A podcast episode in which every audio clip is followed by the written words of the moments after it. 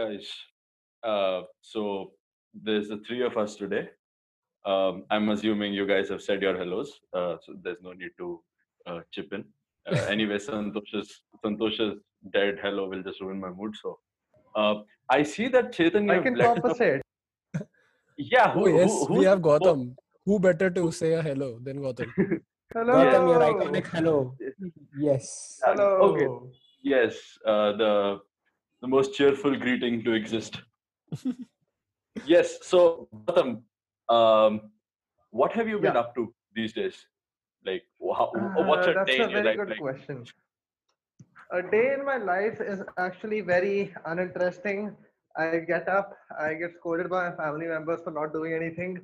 Then I have to explain to them that I'm actually studying. They don't believe me because I don't. I am not studying half the time. Anyways, so um, regarding studies, what I'm basically doing is I'm currently reading up on something called Bose-Einstein condensates. I'm sure everyone has uh, heard of them at least. And um, other than that, I'm doing a course, a course on quantum optics, which is basically an excuse for me to not take the same course at IISER. And then um, the rest of it is just spent um, either randomly reading Quora or uh, playing Halo once in a while and stuff like that. Quora.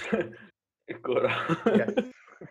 uh, Gautam is the uh, stalwart of uh, IISER Pune and Quora. Like, he, he- this is how people get to know of IISER Quora. And truth be told, you probably ruined a lot of lives by bringing them to yeah, yeah, I, I regret that so much, man. Like, I'm, I'm, I'm surprised that people have not followed you at Sticks throughout the campus by now.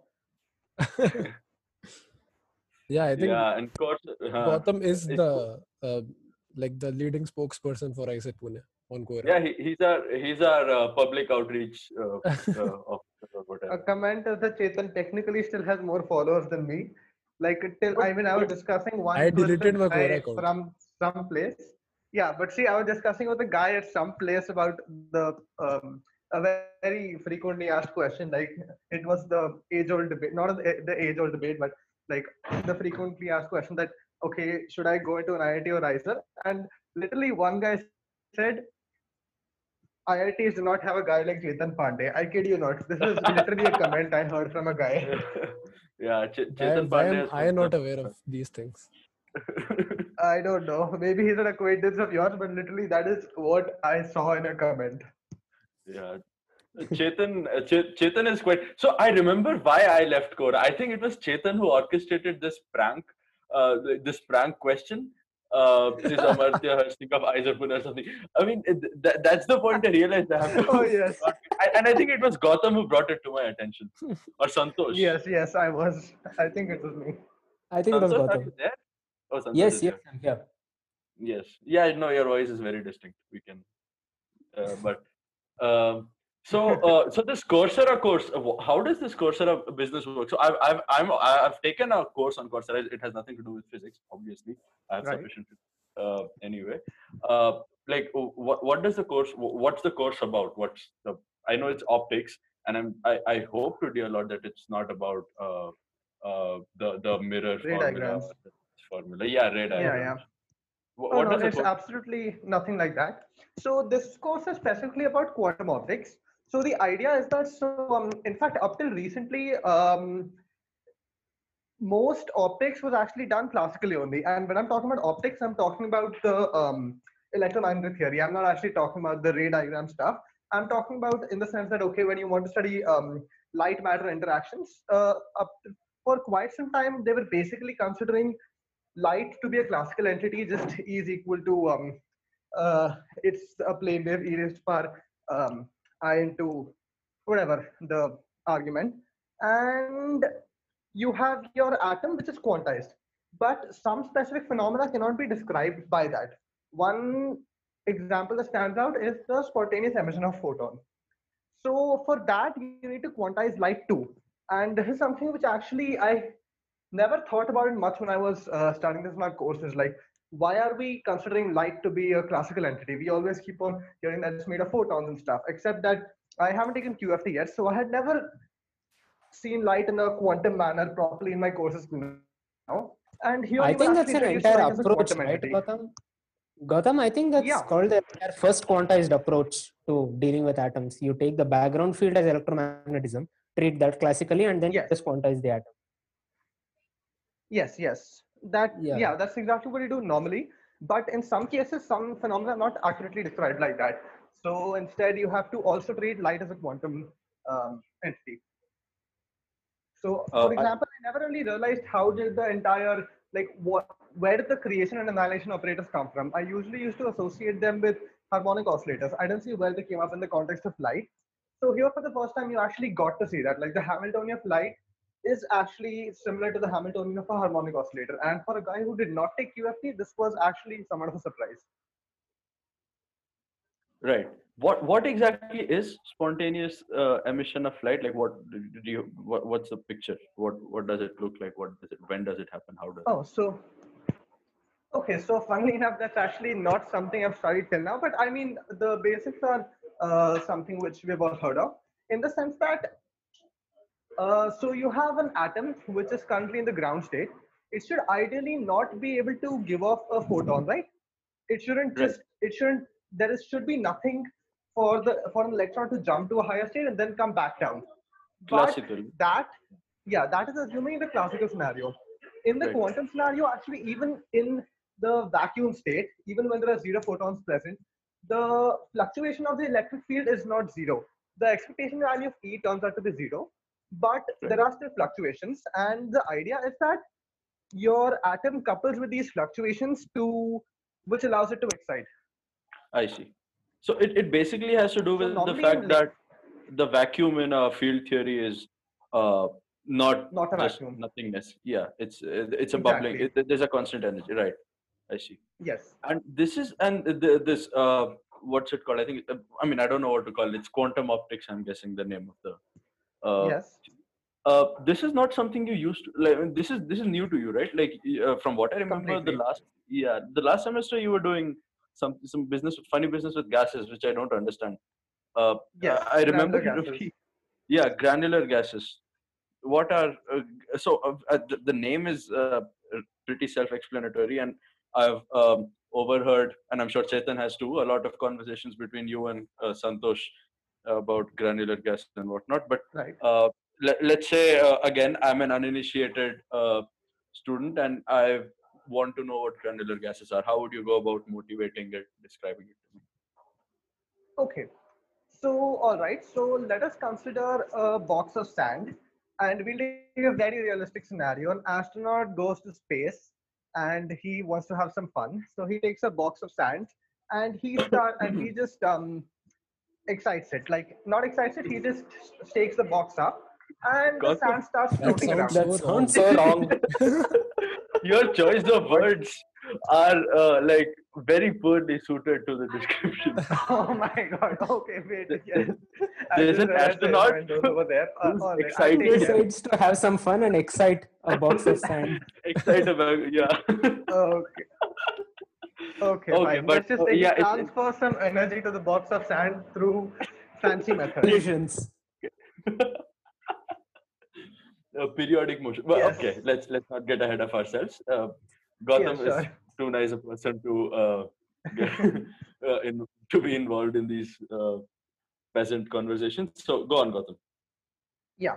So, um, all right. So now, normally what you would have in a regular uh, molecular gas, the interactions are almost always elastic because um, where will the energy go when two atoms uh, they collide? The chances of an inelastic collision are rare because that would mean that exactly enough energy is there for one electron to be bumped up into the next state. That's the only place where an atom can send its excess energy to. But when you have a bunch of grains moving around, grains of sand, the point is they have their own internal degrees of freedom. So they are able to transfer some of this kinetic energy or mechanical energy into heat energy of their own. So they slowly, every time they react, every time they um, collide with each other, some of this energy will be converted into their internal heat energy. And so the system will slowly begin to lose mechanical energy. So now, if you try to describe it as a regular gas, it's actually losing its kinetic energy. So here's the um, slightly confusing part. You have to define a quantity called kinetic temperature, which is basically a placeholder for energy. But you think of it as temperature in the same way you would do for a regular gas. Like, uh, let's ignore the uh, proper definition definition of temperature where you take into account the number of states. Uh, I'm talking about the old definition where you simply talk about the uh, mechanical energy of the system, or at least here it's a mechanical energy. And as the mechanical energy reduces, the temperature reduces. So this is actually something which is odd. You have a system, you have no external force at all, but it is it won't ever be in equilibrium. It will keep on losing energy. Similarly, you have um, uh, it displays other properties which are fairly weird. For example, normally for a molecular gas, you would have a nice Gaussian. Here, the distribution is actually not Gaussian, especially at the higher velocities. Like if you graph it for, if you plot a graph of V and uh, you look at very high velocities, the graph is actually exponential, not Maxwellian. So, and finally, the weirdest property, which is actually not very unexpected, is that eventually it starts um, coagulating together and then it actually goes into a completely different phase. Now, I don't know much about that, but one very fascinating thing is that when they took, um, so when they took a mixture of two gases, one heavier and one lighter, and they started coagulating, the pattern found by these granular gases was the exact same as the pattern observed in the uh, when you try to image the universe on a galactic scale. So the point is that the reason this makes sense is stars themselves they can be considered to be particles at that scale, and their their interactions are unlikely to be elastic because even they have their own internal degrees of freedom. So this is actually one of the main motivations for um, studying granular gases at that time. I see. This is cool. Right. Actually, I saw. yeah. Uh, uh, I I think I attended a talk by someone where uh, they were talking about this exact same thing, like not the granular Right. gases part, but uh, I think Mhm. that guy worked on these uh, galactic simulations. Uh, Right. I think uh, galactic something collision super or whatever, some kind of simulations. Right. So the theory behind the uh, what the work that the guy was doing was that uh, they were modeling all the gal- uh, the stars in the galaxy as uh, just these um, particles, like just dust particles in some sense, and uh, at those scales, so they the define some effective laws of thermodynamics for those effect uh, for these particles. So they assumed that each of the stars in the galaxy at galactic scales behaves just like a dust particle or like a, a gas particle, and so uh, the dynamics of the galaxy could just be uh, studied by considering it as some kind of a gas that is gravitationally bound to itself. And so uh, they, I think they uh, defined some uh, effective heat capacity of the system and stuff like that. And the cool thing was that it turned out that the system had negative specific heat capacity. So in some sense, as the uh, uh, so the system tried to like what is the definition of heat capacity but whatever it is it it was negative so for regular materials we know that the specific heat capacity i think is positive but for yes, if you add heat, it the temperature it expands exp- expands i guess Yeah. Yeah. Yeah. yeah Yes. so for a galactic system the thing is that it tries to contract because of the gravitational force so the Right. Right. energetic situation uh, or the uh, the optimum situation for the uh, system at that time is to contract against the gravitational force. And that's why you can see that the uh, if you write down effective laws of thermodynamics for the system it turns out negative. And so they model entire galaxies using these just uh, effective laws of thermodynamics on those scales. And i think the the point uh, the the point of that guy was that uh, this is like thermodynamics is the uh, only tool that you can use at those scales because uh, like we sort of know that the three body or the n body problem is like not solvable analytically and even computationally it becomes very uh, intensive so uh, it's like not even a tractable problem especially for like a million bodies or something that you have in galaxies and so uh, you can just like the thermodynamics gives you a lot of powerful tools to study the universe at those scales Right. Right. That's that's right, just right. pretty cool. That's man. Like, interesting. You're considering uh, like i mean i never would have imagined that thermodynamics is something that you would apply to i normally associate all this um, astrophysics and cosmology stuff specifically with high energy physics but yeah i mean I guess physics is probably more interrelated than I assumed it to be.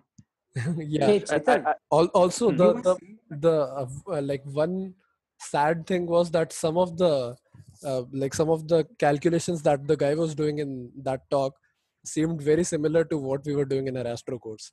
And so every time i looked at those calculations it would just give me those bad nightmares about the astro course. Where we appro- where the so the one of the bad approximations there was that the like if you consider the so you consider the some kind of a, you consider a two star system and one of the stars is supposed to be the uh, heavier one and the other one is uh, deflecting around it and so the approximation was that the other star will def- deflect due to gravity but the deflection is so small that you that its velocity doesn't change something like that like that was one of the assumptions there Yeah. like there were Yes. so so stupid assumptions like apparently Oh, those wow. work at the galactic scales or something but like they seemed very yeah i don't know Yes, Yeah. we, we, I don't think we have intuition for those skills. So anyway, Santosh I think I something. clearly remember one thing. It's that you know Astro course was so bad that okay, Gautam is usually very chilled around exams and all this kind of thing, but Astro was the one course in which he oh actually my god. on the day before. I, the I. I, I saw Gautam. I saw him at uh, the store, uh, Ankita. Like he had topology and Yes. astro. I think. Yes, that was the most like I attained nirvana on that day. That is the only way I can describe my feeling. Like I genuinely started like, okay, none of this matters now. What is life? i think that was the only day when gautam pulled off an all-nighter or something Did Did he? I, you I Gautam? could pull up an all-nighter, but that was the only time when I stayed up till like two or something like two thirty for an exam. Normally, like I'm fast asleep by twelve. You know what happens to me after twelve. Yeah, precisely. it, it's it's it, the laws of physics forbid Gautam to stay awake uh, after eleven. He uh, Gautam is the one person. So we call Gautam the sober person in our group. But, uh, this is a time-dependent statement because uh, his sobriety is uh, severely challenged, and in fact, on an average, he gets more drunk than we do because he gets drunk every day. Pastor. So Wow, Lord, that's an interesting statement. high on life Yes, Gautam. nice, cheerful days. So, Gautam, uh, so from what I understood about granular gases, uh, roughly speaking, uh, some of the degrees No, you're suppressing. so, some of the degrees you're supp- uh, you're suppressing some of the degrees of freedom, and there are uh, residual forces between these, uh, which eventually lead to like coagulation or whatever. Now, my question is, Yes. uh, what system is wh- wh- which physical system is not a granular gas Well, I mean, I can just give an exact counter example A molecular gas. uh, what what what do you mean by molecular gas like mole- ga- gas like h2 or o2 Yes, exactly. Or for that Uh, matter, an atomic gas, a neon gas or something. uh, okay and uh, what would be an example of a granular gas like a i'm just trying to draw a picture for myself here what would be Okay, a so granular, a granular gas, um, see, the easiest way is just to take a pile of sand and um, throw it in the air. That's quite literally it. But um, the issue is that this system is not very exciting because when you have gravity in the picture, um, you know, the answer is pretty obvious. It's just all going to coagulate very, very fast. On the other hand, the interesting picture is if you actually do this experiment in vacuum, then it displays all these funny and interesting properties alternately a way to um, simulate a similar system is to um, yeah i'm sorry i don't have any other words for this No, to no, so- the system Hey, Gautam, let me hazard a guess at this point. How about Okay. we take a very large molecule? We say that okay, when we think about molecules, we usually think of two atom, three atom sort of molecules. But how about Yes. we take molecules with 50, 60 atoms, an organic molecule, so to speak? This way, we can say that the molecule has a large number of internal degrees of freedom. And this will sort of, can this sort of provide a model for your system?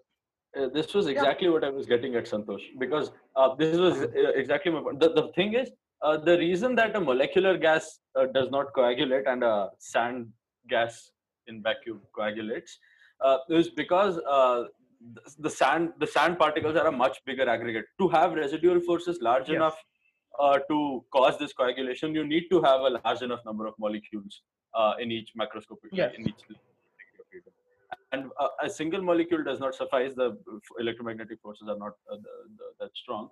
But if you have like sand, which is a I don't know million billion molecules or whatever, uh, then uh, Okay, I have a add up. So- question here. Um, uh, so, like, maybe Gautam, but anyone of you can chip into it. And this is kind of related to the monsoon season that we have right now. Does any one of you have an have like a good idea about how clouds are formed or how this rain business takes place? Because I I think I learned something about it when I was in school, but uh, right now I don't think it it would be a good picture. But I think it's kind it seems kind of related to this coagulation business in your granular gases. Yeah, so that, we can I, I wouldn't be surprised. That makes sense actually. Uh, yes, so I don't know how rain clouds form, but I do know there's an awful lot of them around here. Uh, rains every single evening, especially right when I have to go out for a run. But um, uh, but th- that's actually yeah. So I see your point. I remember the, the I mean, all of us remember the standard uh, theory that there is some water vapor, it goes up and it's cold up there, so it condenses to form ice. Uh, Yeah. But uh, but then there, there's a lot of questions. For example, uh, uh, why, why why why is there structure to these clouds? Like why isn't it just one single uh, Yeah. envelope of water also vapor? is or- is cloud uh right. Like wh- what is it? Is it a colloid? Is it a uh, like is it a I different? think no, I think it's just ice. It's not a colloid. It's, it's I is it it's- ice? Like I I think I, I felt a don't think it cloud, but it didn't seem like ice. sense. How did you How feel? Like, it? how high I were mean, you? I, I How high were you? Delhi. you can feel you can feel the clouds when you are in like in the mountains or something. Okay, okay. You can feel Yeah, it when you how are in he was. uh, in on a think you can hill in uh, this Rajgarh or something. If you have gone to Rajgarh, Yeah, but that's not Yes. cloud. Cloud. That's more like fog. I no, think. that's a cloud.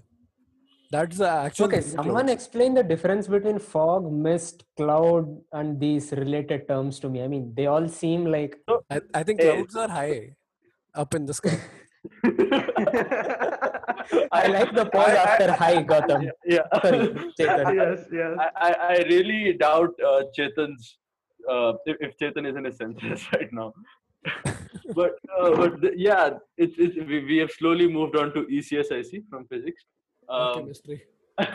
or yeah, or, According to DD, ECS is geography, so yeah, my God. I think the geography in school, like whatever we were taught as geography in school, actually turned out to be ECS here.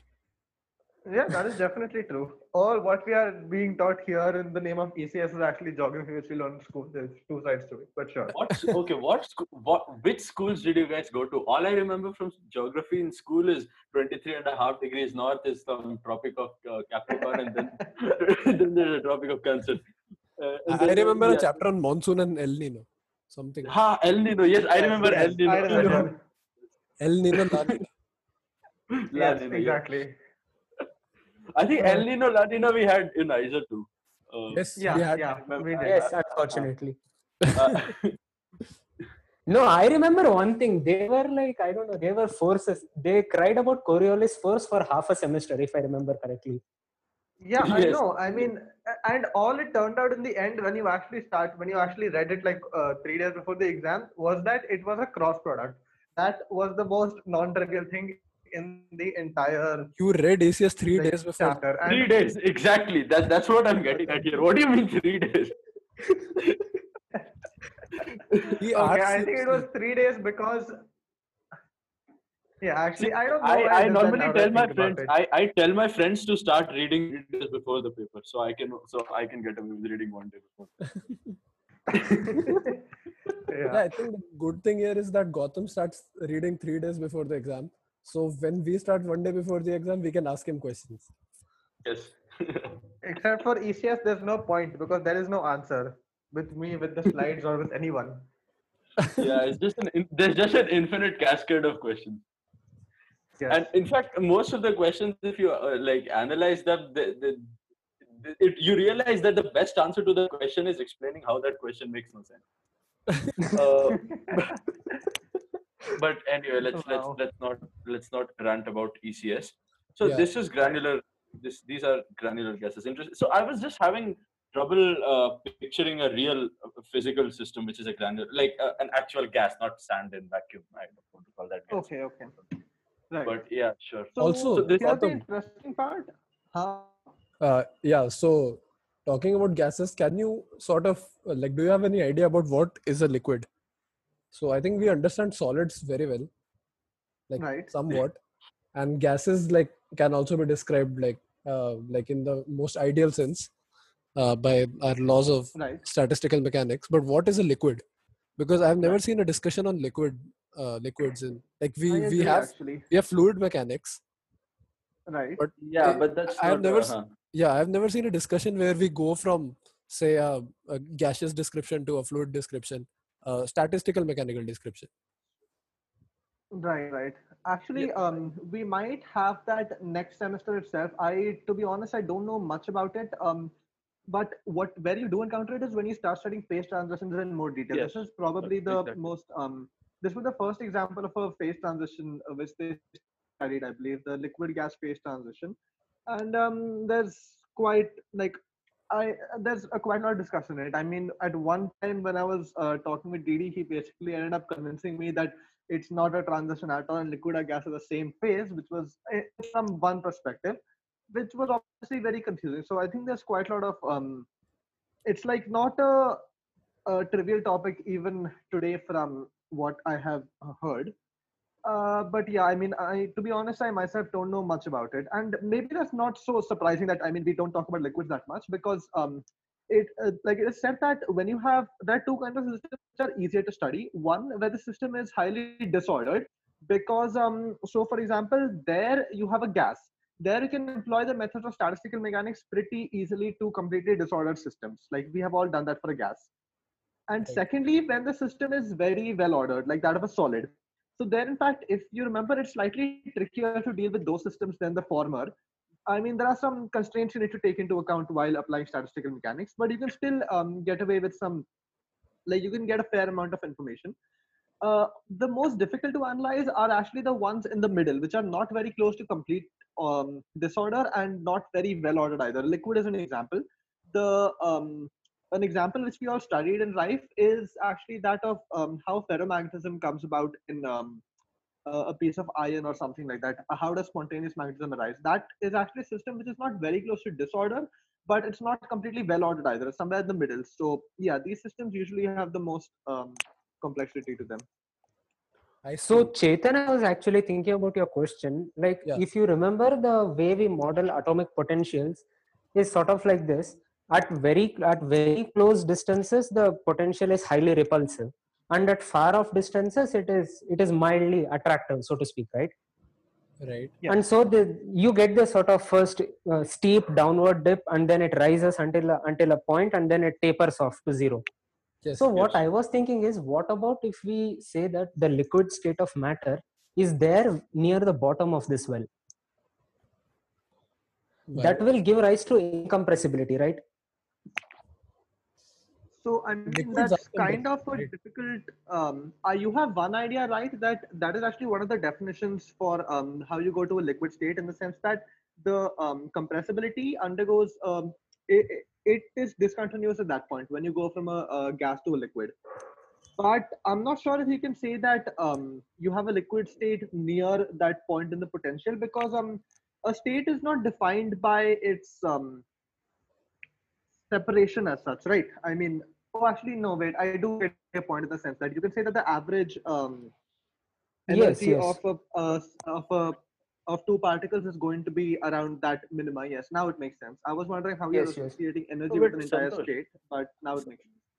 Santosh, I'm sorry, but Yes, I entirely Amartya. failed. I, I, I I almost entirely fail to see how is the minimum of the potential related to uh, the system being a liquid. yes same I, I, I see absolutely no relation because uh, uh, so you, you are somehow saying that uh, the liquid state. So l- let's assume uh, that uh, the the kinetic energy of almost all uh, molecule is on uh, uh, on an average roughly equal, and now you're Mhm. saying that if each atom is at a minimum of its potential, uh, then the system of No. atoms is liquid. Is that what you're saying?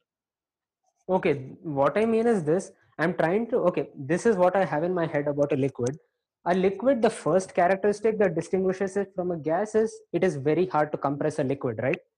So Yes. now what i'm trying to do is okay we know this interatomic potential and so near the minima let us try to now like give fluctuations. We give it a little more energy i give it a little push in left or right directions.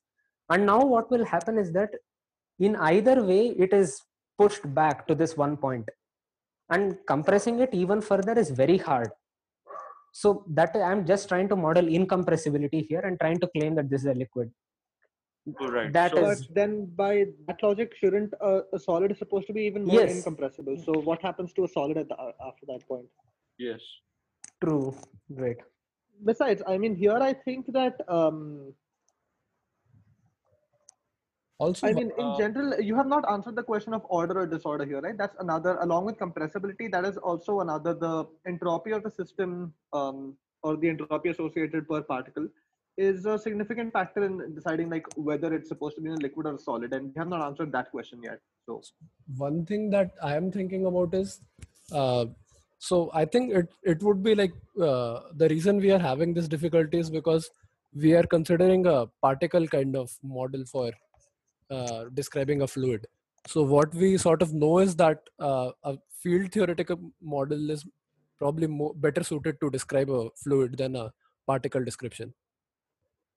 If I'm not very wrong. fair enough true. Yeah. fair No, enough no, fair no, enough No, no, no, no. I, I disagree here. I think because uh, we, uh, when we say we want to describe what a liquid is, I think we mean to say uh, that we want to describe what the uh, the, the the degrees of freedom, the degrees. So in a what? So when, I say I want to describe water, it, it it means. I mean, I think uh, at least to me it means that I'm trying to describe how water molecule, how H2O molecules uh, combine to form water and not water vapor or whatever. Uh, you can model water as a field, like as a velocity field or whatever. But I don't see how that has anything so to do with- maybe this is what chetan was trying to say you see we have the uh, concept of an ideal gas that that is that molecules have no interactions apart from just local collisions and then we also have the idea of an ideal solid that is it is it is periodic it shows finite periodic translation it shows finite periodic translational symmetry can we develop a model for an ideal liquid for that way Yes, I think that might be closer to what I was thinking. Gautam, do you know of any of this, Uh, any model of an ideal liquid? No, no. I- I, I think- mean, the so- only thing that comes to my mind is like you consider the simplest version of the Navier-Stokes equation, but Yeah, I, even I then, actually, I mean, that applies to both gases and liquids. So right, right. you can't. Exactly. But one thing uh, also that one thing that we should keep in mind is that uh, if we are thinking about a statistical model or a statistical mechanical uh, this field theory model of a liquid, uh, we sort of know that uh, we like this model will not give us very like good results for in some sense all possible momenta. Okay so that might not make sense but uh, i'm what i'm sort of hinting at is that we sort of know that at some uh, very uh, close level the fluid itself is made up of particles the the molecules or something. So uh, if we construct a field theory describing this uh, fluid we sort of know that it has to be an effective field theory because at some particular uh, uh, length scale this theory has to break down. So uh, something similar to that would be that in a condensed matter model we consider a system or field theory to be on a lattice and the length scale at which the theory breaks down is the inverse of the lattice spacing. So somewhat similar to that has to be the i think intermolecular spacing in the liquids if we are trying to describe a field theory um, for the fluid i guess That does make sense in a way, but I mean, um, I guess I mean we. I'm in all fairness, perhaps I shouldn't comment much about it. This is not a topic Chetan. which um, most of us are comfortable. So I see Chetan's point. So Chetan, you're basically saying that uh, a liquid is to be thought as an EFT of a gas. So once you've integrated out some degrees of freedom, you are left with a liquid state. But then, uh, but a the- gas the only gas itself is an eft of a gas if we are right, right, exactly. yeah, but that's the whole. That, that, that, that that was precisely my question because then there's no such thing as an ideal liquid or an ideal gas because if it's a flow then it's a flow there, there is no way to uh, uh, Right. uh, uh, except at phase transitions where you will have a scale invariant thing but uh, i don't think th- so, so from all this discussion i think uh, the, the first take home point is that uh, we don't really understand uh, what liquids are so let's add that to the list and we don't understand so this this has become a recurring theme in our lives i think um, back i'm pretty sure when i was in fourth grade if you ask me what a liquid is i could rattle off an answer very easily and i'd be satisfied Yes. with it Yes. uh, uh, Right. These days, I have trouble answering questions like what is a liquid or what is a vacuum or what is temperature. I think in each, I each and every one of our episodes, we always end up with Right. this, Yeah, the same statement that whatever we were talking about, we don't know what it is. I understand it. yeah, yeah, I mean, yeah, but uh, so now that we realize that we don't understand these uh, normal everyday states of matter, let's move on to more exotic things, which we have. Um, like first years. You mean Yeah, we're being like first first years? yeah we're being first Right. years we're being enthusiastic brave people and we don't understand what liquids and gases are but Gautam what are I, I i know that you're doing something about Bose-Einstein condensates uh, but right. what again i'm an uninitiated the three of us are uninitiated people. We don't take notes. Uh, so you just have to sort of motivate it for us so that we can get back Okay, home and sure. start reading it ourselves. What are Bose-Einstein condensates Okay. So Bose-Einstein condensate is basically a state of matter in which most of the or a macroscopic number of particles are found in a single quantum state, which is the ground state. I mean, it's usually not possible for it to be in any other state, at least as far as I have heard of. Uh, so now, obviously, this is only possible for bosons. Um, we know that because um, fermions they cannot actually be in the same quantum state. But for bosons, it is possible for any number of bosons to be present in the same quantum state. And this is actually, and um, the fact that at low temperatures you get a Bose-Einstein condensate is not surprising at all, because um, what will happen if you go down to lower temperatures? The density of each state is shifts towards um, lower and lower energetic states, like the maxima, if you plot the density of states. And at one point, the majority of particles are supposed to be at the ground state. In fact, as you approach zero Kelvin, you expect all the particles to go in a ground state. So this at the time, of course, it was a very thing, or rather not surprising, but it was it raised the possibility of some very um, exotic sounding material because you would be able to observe quantum effects on a much larger scale. So, for example, um, normally when you think of your typical um, uh, Gaussian wave packet, uh, which is Isa's favorite topic, you think of something which must be on this atomic scale, like the wavelength of the packet must be on the atomic scale or something, or maybe even smaller. But for if you have uh, Bose-Einstein condensate, what happens is that if majority of the particles are in one quantum state, you actually have um, they act coherently. So they kind of the wave function superimpose, and you have this one giant wave function, which now you have a quantum particle which is actually much much um, bigger in size. So you can observe some of its effects on a more macroscopic scale.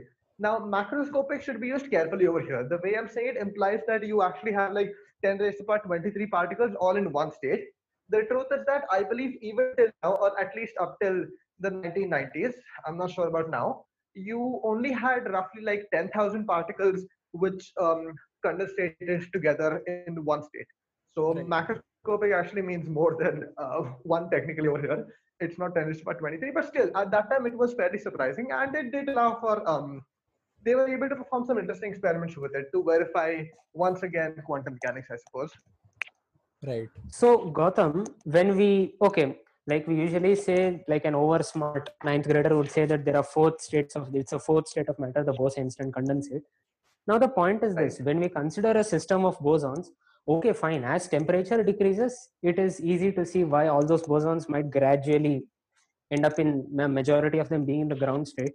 But shouldn't there be a phase transition of sort somewhere? That is the Yes, only way we can say that. Yeah.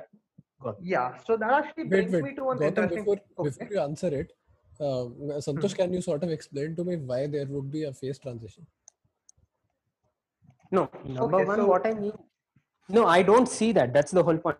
But since we're Yeah, classifying it- exactly. I'm going to come to exactly what, that. What are the two different phases here? So no, I- no. So he's saying he's basically saying that just as when you pass from a state of gas to liquid, there is a phase transition. Similarly, when you pass from a state of just bosons like randomly scattered or whatever, and you reach condensation, there must be some kind of phase transition in between. Or is, is that what you're saying, Santosh? But but the problem is that uh, like we can have No, a, no, I agree. I we can have agree with gas and we can have a here, gas where all like where the kinetic energies of the particles are small. So this is not a phase transition. We have a phase transition. Yes, transition. I agree with you actually. In a I colloquial, agree with you, Chetan. That's the whole point. I do not see phases- how a phase Guys, give me two minutes. I can actually sort this out. sure. Like, Typical yeah. Gautam. I mean, I'm sorry. I know the point is to um, uh, is to actually like um, promote discussion, but I think I actually do have the answer here. I'm I'm too like excited to give it off. Although it might not be very satisfactory. yet Gautam, you anyways. gotta stop using that word. Yes. We are not Oh giving my off. God, wow. You're, you're not excited to give off any. okay, okay, okay, Yeah, fine. I'm just still not excited. I'm in my ground state, just like a Bose-Einstein condensate. okay. Yeah, okay. Uh, yeah, sorry for the joke. Anyway, so the point is, um, so here's at least from what I studied, I felt that if you were a completely diligent um, student, or rather a, an inhuman student who could calculate everything perfectly exactly, and you took a finite number of particles, you actually don't observe a phase transition. So first of all, now you need to understand what is a phase transition. The question is very complicated, but we'll use the old school definition, uh, which is now no longer used, but at that time it was used in that if you one of the thermodynamic potentials is not analytic, maybe one or all, I'm not sure.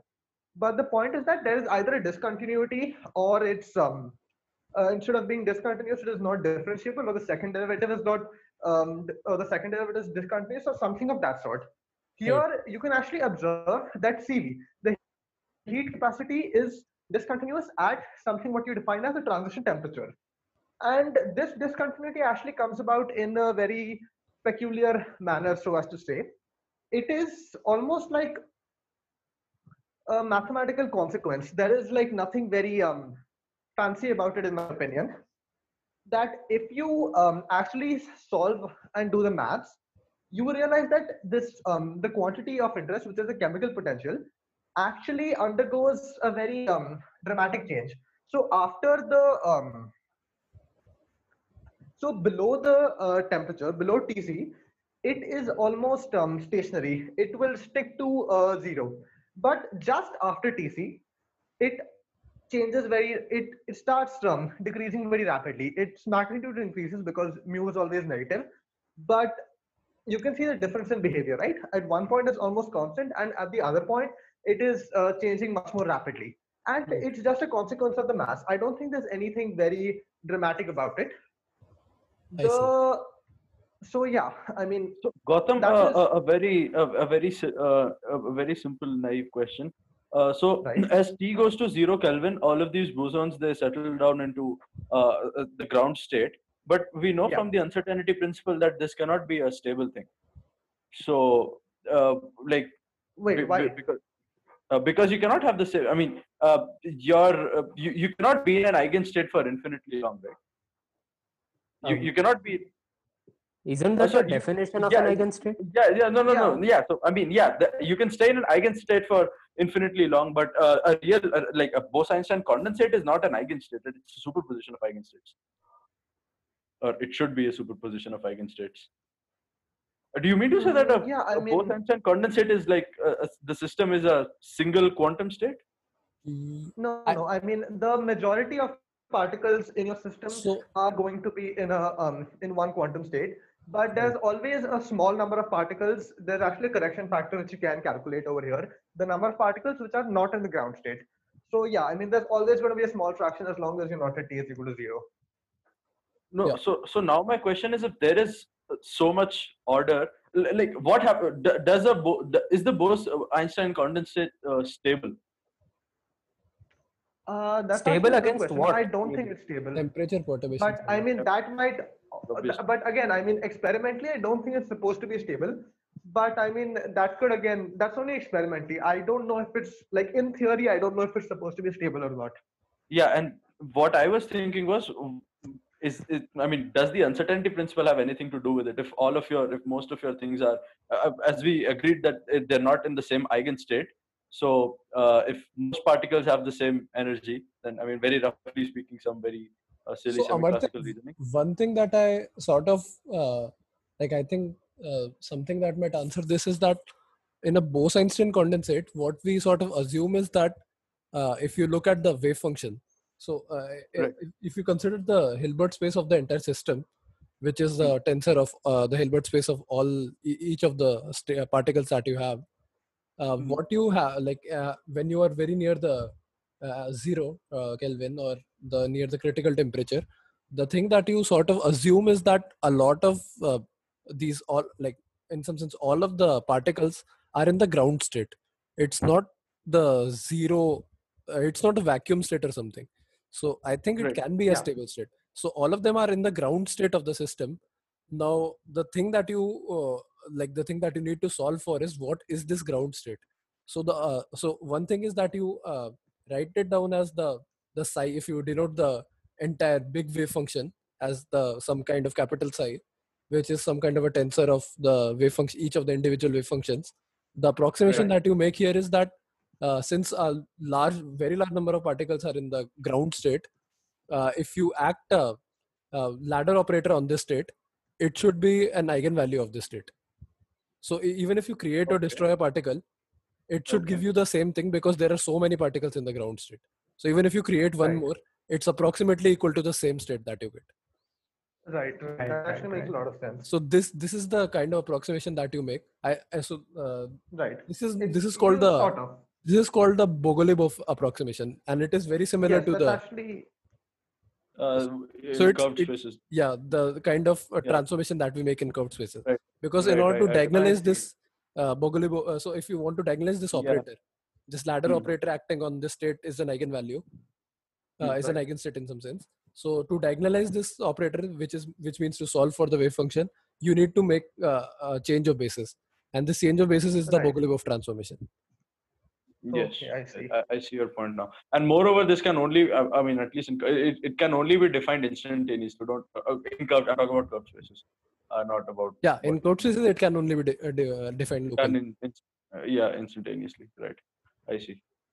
so uh, but Gautam, I yeah. uh, one Yeah. thing is that uh, like something that I, I think heard in a David Tong talk when he came here, which was Yeah. the uh, duality between superconductors and superfluids. So do you have any idea about? Right. Unfortunately, um, no, because I haven't reached that part where I study superfluids or superconductors as of now. But I know that that was actually one of the main um, driving factors behind studying Bose-Einstein condensation at that point, because um, many of the properties of superfluids they came to know about them because they realized that superfluids could be described by understanding that some of the particles were undergoing Bose-Einstein condensation. Now the point is that the entire fluid does not actually undergo Bose-Einstein condensation. The first pure condensate was only created in the 1990s. But um, yeah, that was actually one of the motivating factors for studying this topic. I see. Yeah, although sadly I don't know much about it just yet. So yeah, But that is something that you want to study, right? yeah, I probably will be studying it eventually.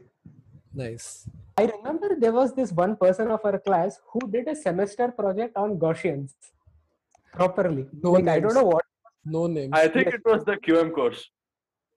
He. I don't know what. Was it I think it was the first two years at IISER. Like that guy worked on only two things for the first two years in IISER. I think it was Gaussians and geodesics. Like not general relativity, just geodesics. Okay, I think I might know who you're talking about, but I, I Yeah, know. who- I think we all do. Yeah, yeah. yes, let's let's let's not uh, uh, do that. This is supposed to be a Will civil that part be edited out? Maybe. Nah.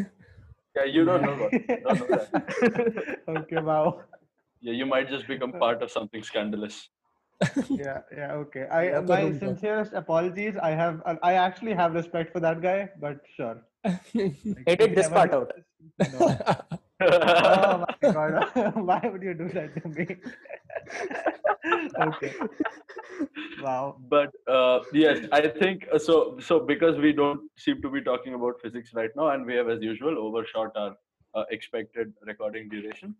we should probably uh, stop here. Gautam, do not worry.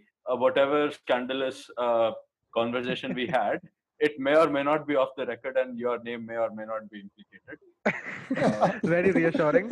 I, I leave that to I leave, I leave that to Chetan's discretion.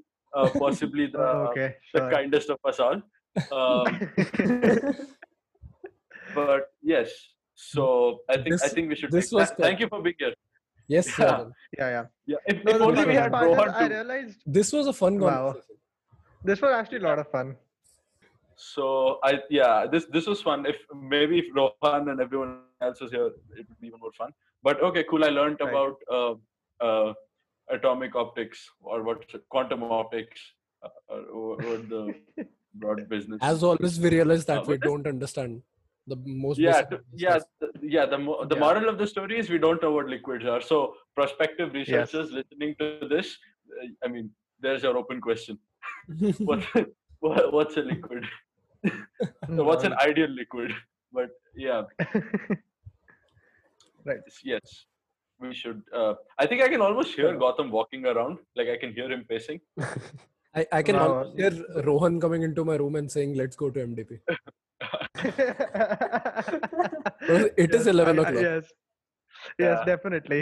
Yes. yeah and, and Gautam would walk up to me in the main building and like call me because again i don't keep my yeah Hello, Gautam. So it's it's it's Yes. this is this is the tradition I think. Rohan uh, brings out people who are in the hostel, uh, Chetan, Santosh, everyone, and Gautam and Yeah, and I bring go- out people in the main building. Yeah, and then we meet at MDP, uh, hoping to get some caffeine to you know maybe be Work. productive for the rest of the night. Yes, work. We, we Uh, meet but, at uh, MDP how and the- we just stay there. Yeah, and we Yeah, stay yeah, there. that's it. it's a stable point. It's a Exactly. stable point. but yes again all that mdp nostalgia it's funny how much uh, we associate with that one place the mdp and the gazebo um, that is true. and the All stairs MDPs. yes Yes, that is true. And CCDs. Dude, I think I spent my entire third year um, IISER life just in MDPs. Like we would, Yeah, that is true. we would leave the class, go to MDP. We would come back from class, go to MDP. We would go to No, MDP so I know the that gym. The ground is empty and everything else is just excitations. yeah, yeah, definitely. yeah, yeah, very well said. we're a, And we're I a think- Bose-Einstein condensate and mdps are the And if you want to look at symmetric breaking or something like that, then it must be CCD and MDP. It's like one slight Yes. perturbation from MDP, we end up in CCD, nowhere else. When the MDP So is I'm out of coffee. I have spent more time in either like from like if you try to compare how much time I've spent in the five meter vicinity of a um, coffee or any caffeine source versus outside that five meter radius, I'm pretty sure I'll be I'll be I'll have spent more time inside that circle. yeah. You you Yes. maybe you just said that CCD, so yeah Yeah, yeah. true. Gautam works out of CCD. I used to work out of CCD uh, until uh, pe- like people. So there was a time I remember uh, at, until about last year when people respected other people's space, and if you had one small desk yourself, people would not come and sit.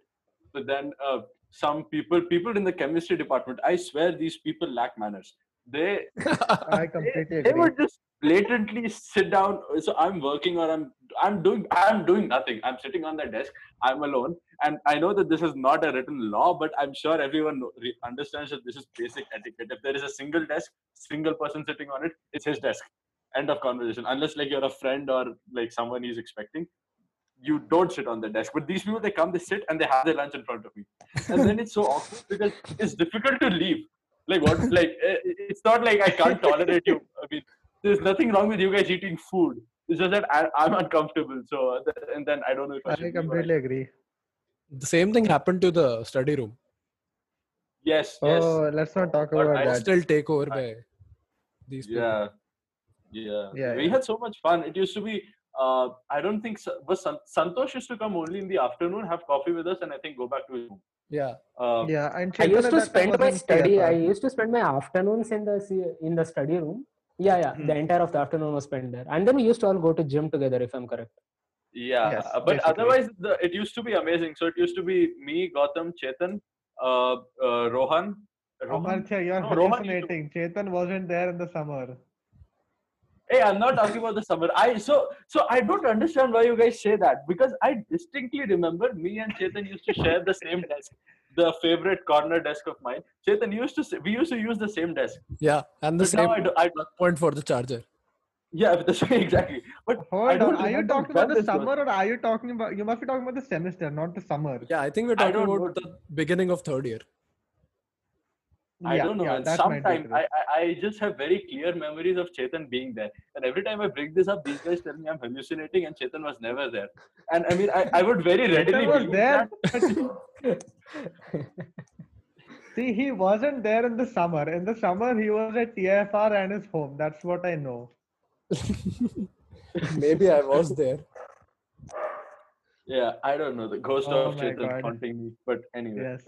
uh, yeah, this- yeah, but but the study rooms was soon colonized by uh, people who we did not want colonizing it. So anyway, Yes. let's let's let's end this here because uh, yes, Yeah, yeah. we should stop for the for the final time. Thank you, thank you, thank you for uh, joining us, you all, guys.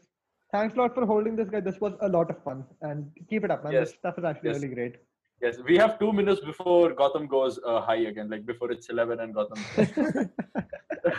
okay, fine. So let us So, not yeah. show that side of Gautam and Let, let's not. Yeah, that that's reserved for close friends. okay, right, right. Yeah. this. Sure. Bye, guys. Sure. Bye-bye. Bye, guys. Bye, people. Yeah. Take care. Yeah.